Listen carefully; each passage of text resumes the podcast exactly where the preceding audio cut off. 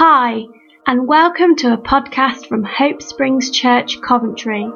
For more, please find us on Facebook at Hope Springs Church or on Twitter, we're at Hope Springs Cov. Thank you and enjoy. Welcome back, everyone, to our podcast series, Catchphrase Christianity. Uh, so great that you're able to join us uh, today in what is our final episode in this series, Catchphrase Christianity. Um, if you've not been able to check out any of the ones we've done so far, please make sure you do that. Um, but you'll equally be able to enjoy today without having listened to those ones. We're going to come back in September with a new series, um, so make sure you're uh, looking out for that. But for today, um, I'm going to risk something, and I'm going to ask you to consider one more quiz question. I'm very aware we're all kind of quite quizzed out, by now, quizzes via Zoom and all kinds of other methods we've done the last few months. But one more question for us today, and that question is What do you think my favourite and go to choice of clothing would be? Now, for many of you, if you know me, um, you know that that answer is, is easy and it's quick. It, it's pajamas and flip flops. I love pajamas and flip flops, and I love them so much that that is going to be the title of today's podcast. Um, no, I love wearing them. I love wearing flip flops. I wear them whenever I can. I love wearing my pajamas whenever I can. And for me, both, but especially my pajamas, I would happily wear all the time. Um, and I suppose the one upside of lockdown has been that that has been something that's been able to happen more than it would have been before. However, even in a pre-lockdown world, I was still starting to push the limits of what is kind of socially acceptable when it comes to pajama etiquette. So I'm going to go through a little kind of list, and I want you to think about where I lose you. So tier one, wearing your pajamas during a Zoom call. And I'm pretty sure most of us have done that at some point during lockdown.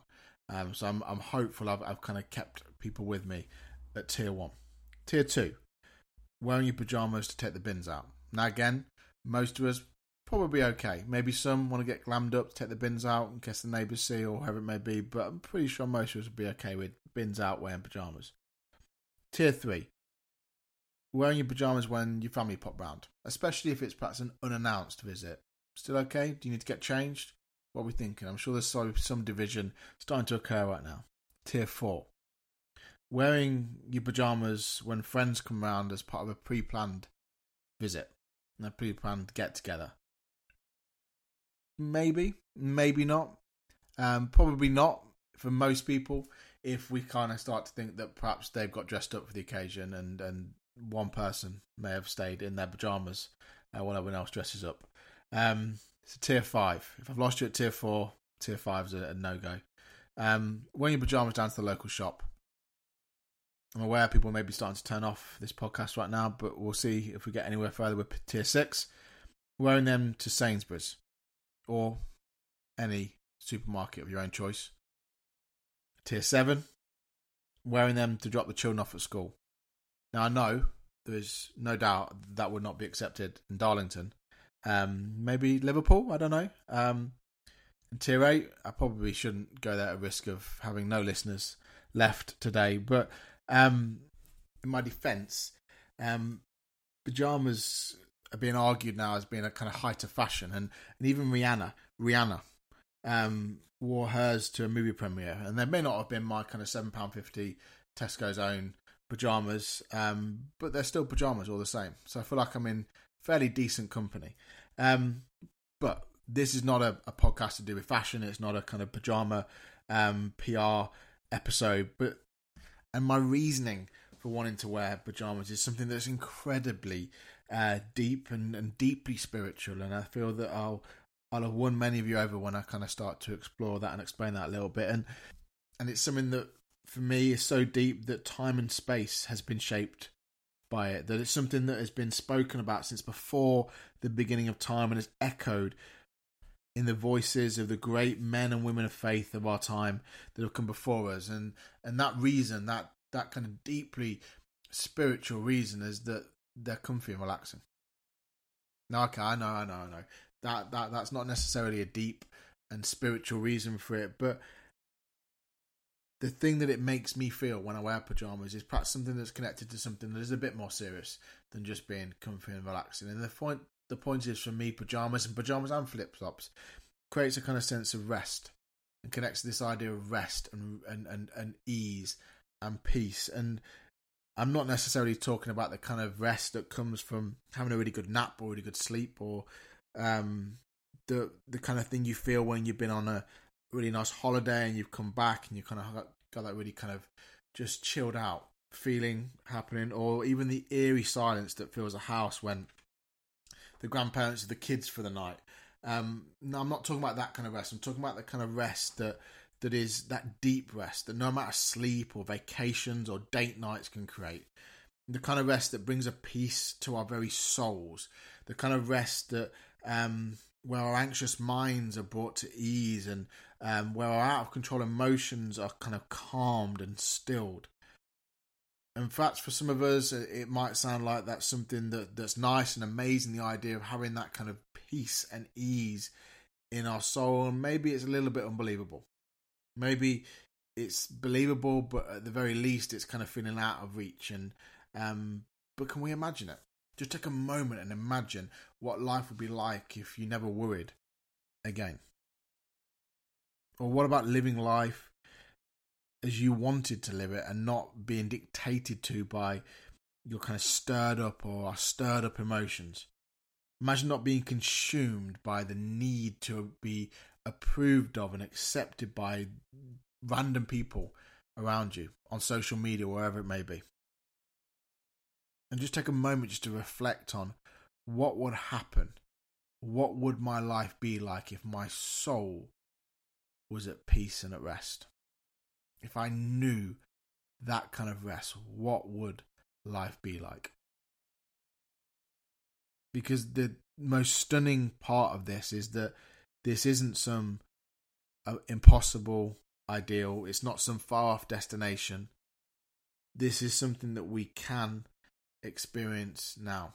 This is a rest that we can experience today.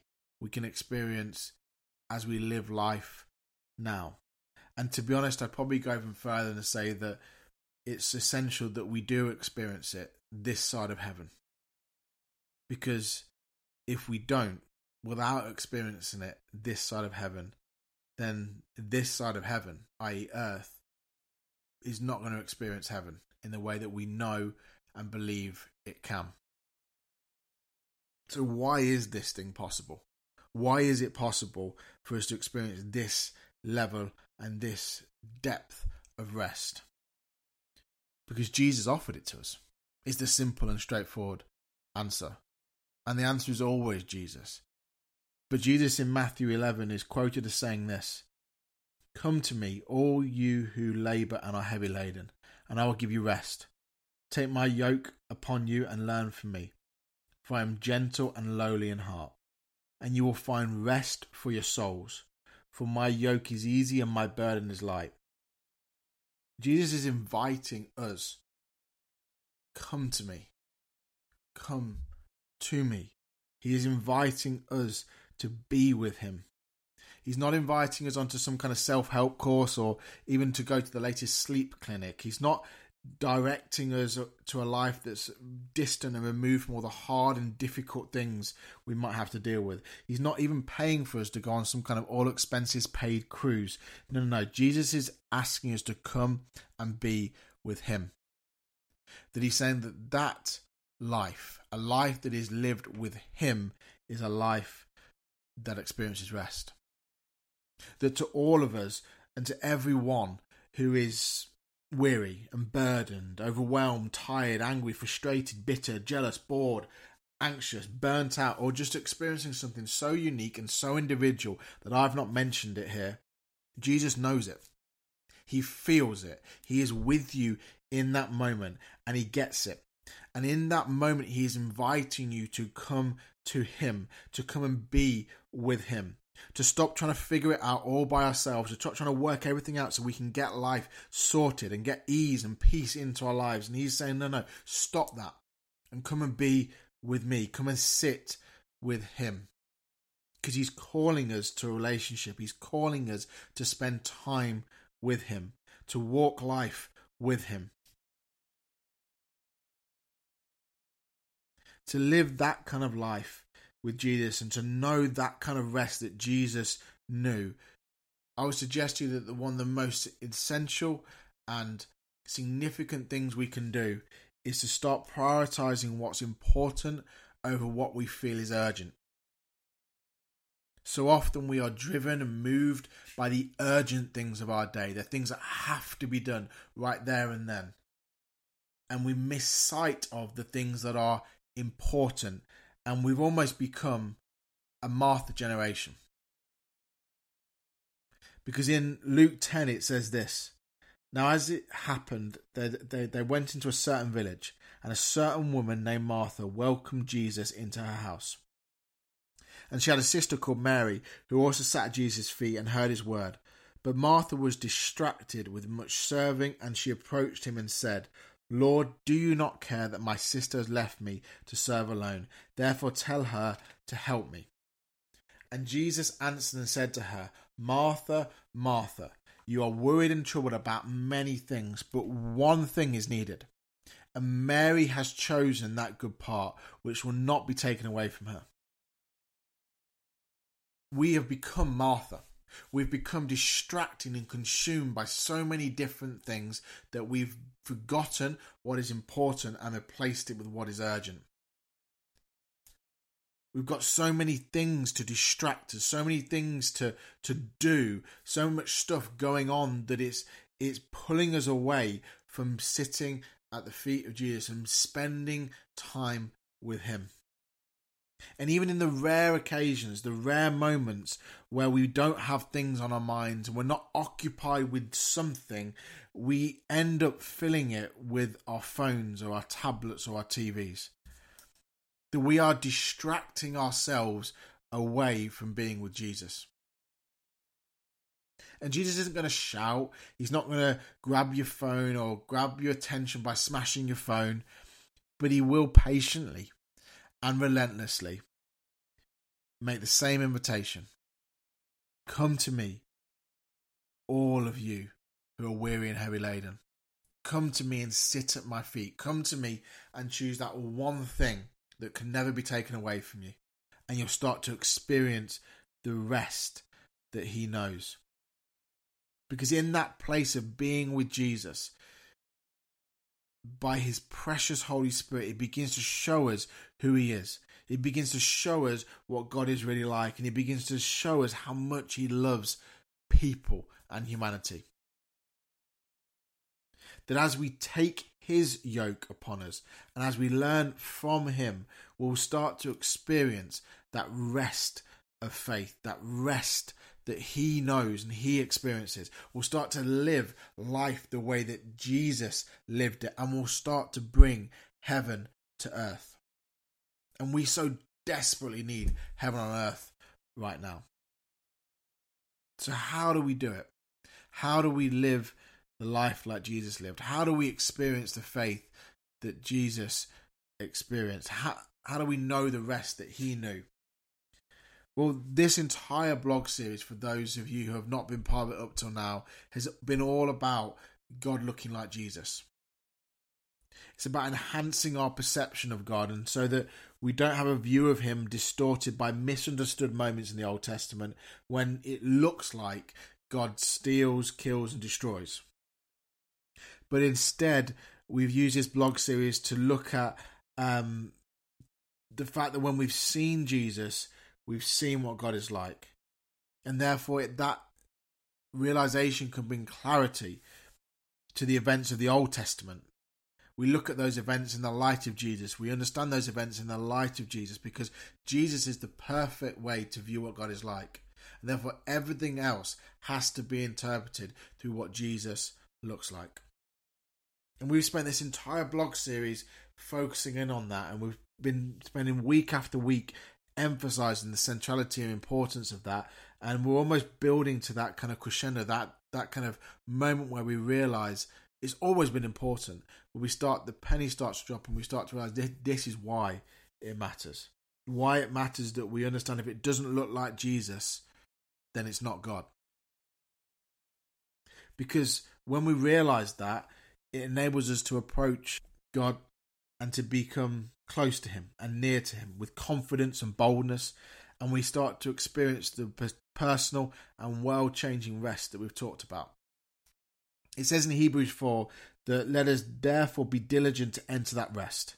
Then it goes on to say, seeing then that we have a great high priest who has passed through the heavens, Jesus the Son of God, let us hold fast our confession. For we do not have a high priest who cannot sympathize with our weaknesses, but was in all points tempted as we are, yet without sin.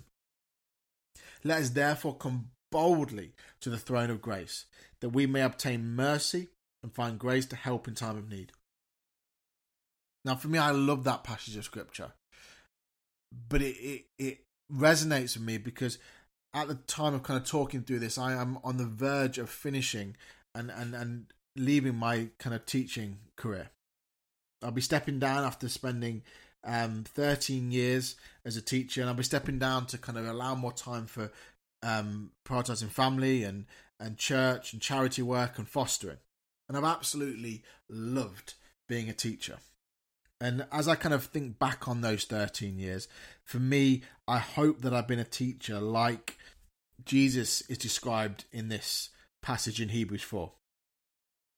Because my aim as a teacher was to be there to help students believe in themselves, to have high aspirations, no matter their background, their context. Um, in in essence, to be a teacher that made a difference and to, and, and that helped shape students' lives and help them move forward on their journey. And it didn't take me long to kind of realize that for that to be a reality and be something that I was able to do, um, I needed to have and maintain really high expectations of the students I taught and I was involved with and kind of knew and interacted with. But I also realized I needed to be approachable so that they felt able to come to me, which sounds very similar to what we looked at in Matthew 11, when they needed help. For me, that was what being a teacher was having high expectations, having high standards, believing the best for my students, but also being approachable enough for them to come and be and get a help when they needed it. And for me, that's what that passage in Hebrews 4 is talking about. That's the impression it's giving us of what Jesus is showing God is like. Because Jesus is talked about as the high priest, the one who represents God to the world, the one who shows the world what God is like. And as such, Jesus is revealing to us what God is like, that He came to correct our faulty perspectives we may have about about God. He became to shift our mindsets that cause us to pull back and not engage with Him. Yes, we of course Jesus has come to show that God's aspirations for our lives is high, like ridiculously high. Um, but He also came to show us that God is here and present with us in the dirt and the mess of our lives, to help us in our time of need. And because of that, we can therefore come boldly, because we realize that we can come boldly to the throne of grace that we may obtain mercy and find grace to help in time of need. That therefore we can be diligent enter that rest that comes from being with Jesus, that comes from being with God. And therefore we can begin to live like Jesus lived. That when we see him as he is, it's almost like we take that deep breath and let out that huge sigh that it's like we're home we're safe, and now we're ready to truly live. So, as we finish off this podcast series, and as we finish off looking at this whole idea that God looks like Jesus and the implications that that has for how God behaves towards people, but also what it means for us when we see Jesus and we see God and what that creates and stirs on the inside of us. I want to close off with my final encouragement being taken from Hebrews 4 and taken from the way it talks about in verse 11 that we be diligent to enter that rest. Now, the NIV translation of the Bible translates that verse as, let, let us therefore make every effort to enter that rest. Now, for me, every time I hear that that translation, it always makes me smile because the idea let's work hard to rest seems like opposite actions, opposite verbs that don't necessarily fit together.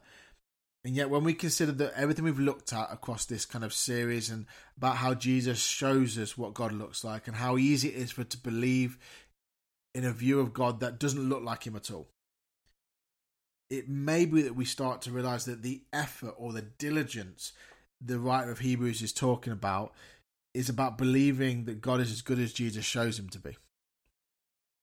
That perhaps our greatest challenge is actually believing the gospel, believing the good news about God, believing that God is as good as Jesus shows him to be.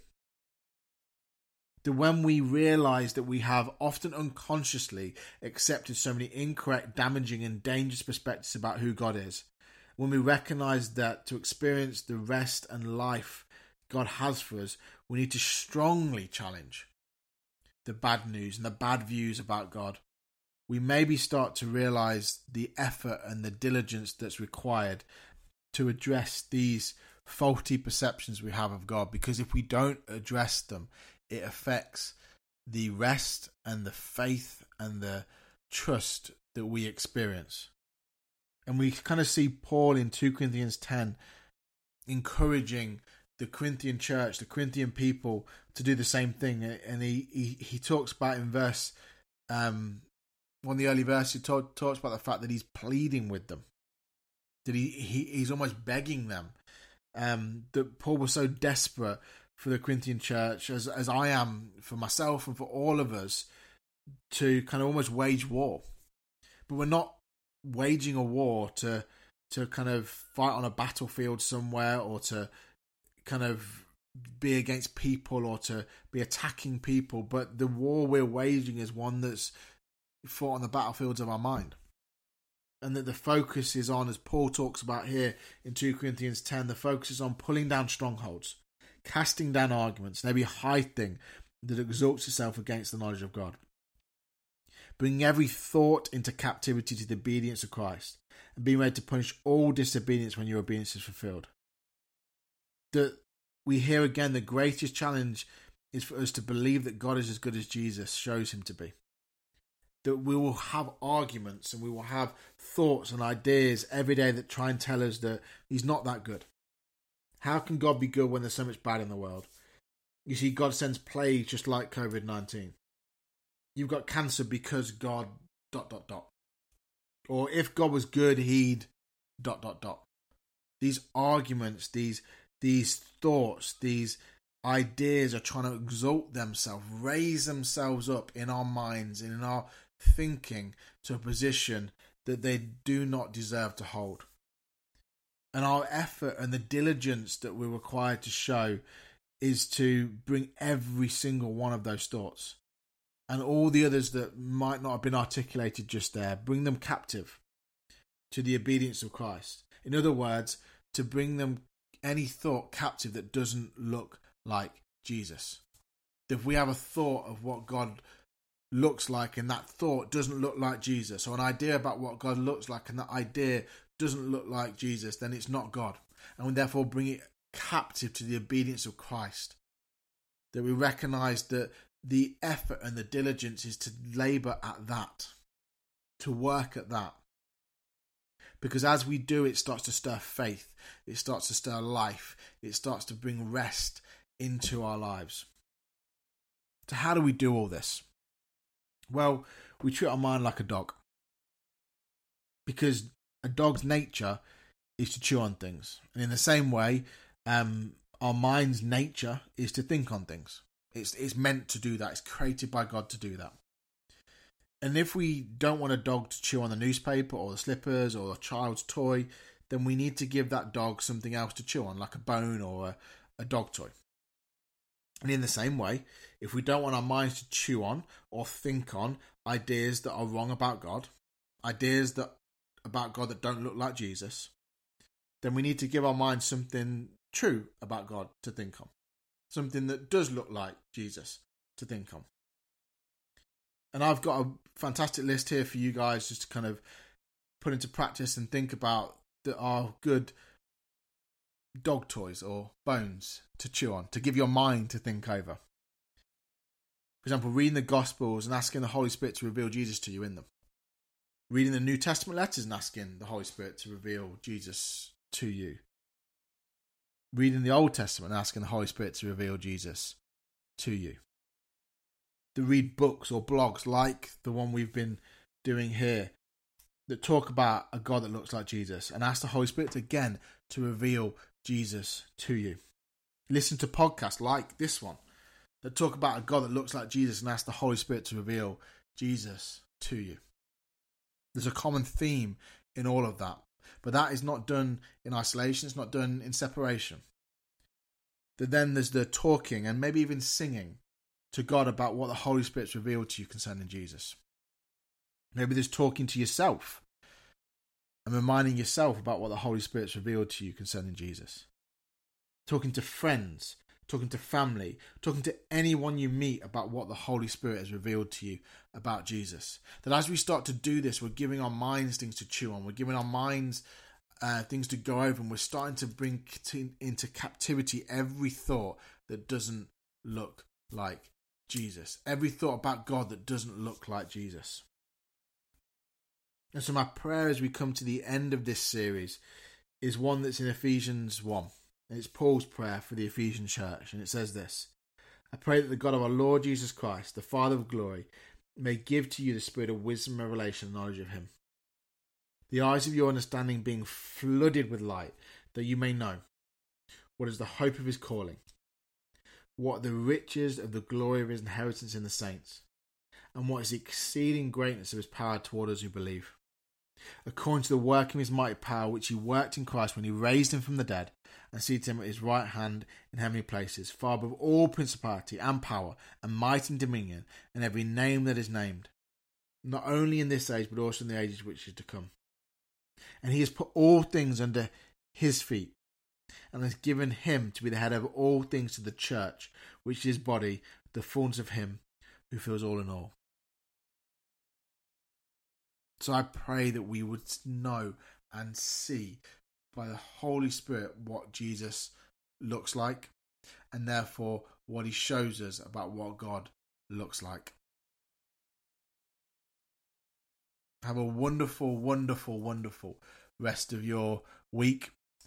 And please do check out the rest of our uh, podcast series or our blog series if you haven't already done so. And look out for our next series that's going to be launching in September. Um, thank you very much for for listening, um, and hopefully uh, we'll get a chance to share this with you again soon. All the best. Bye bye.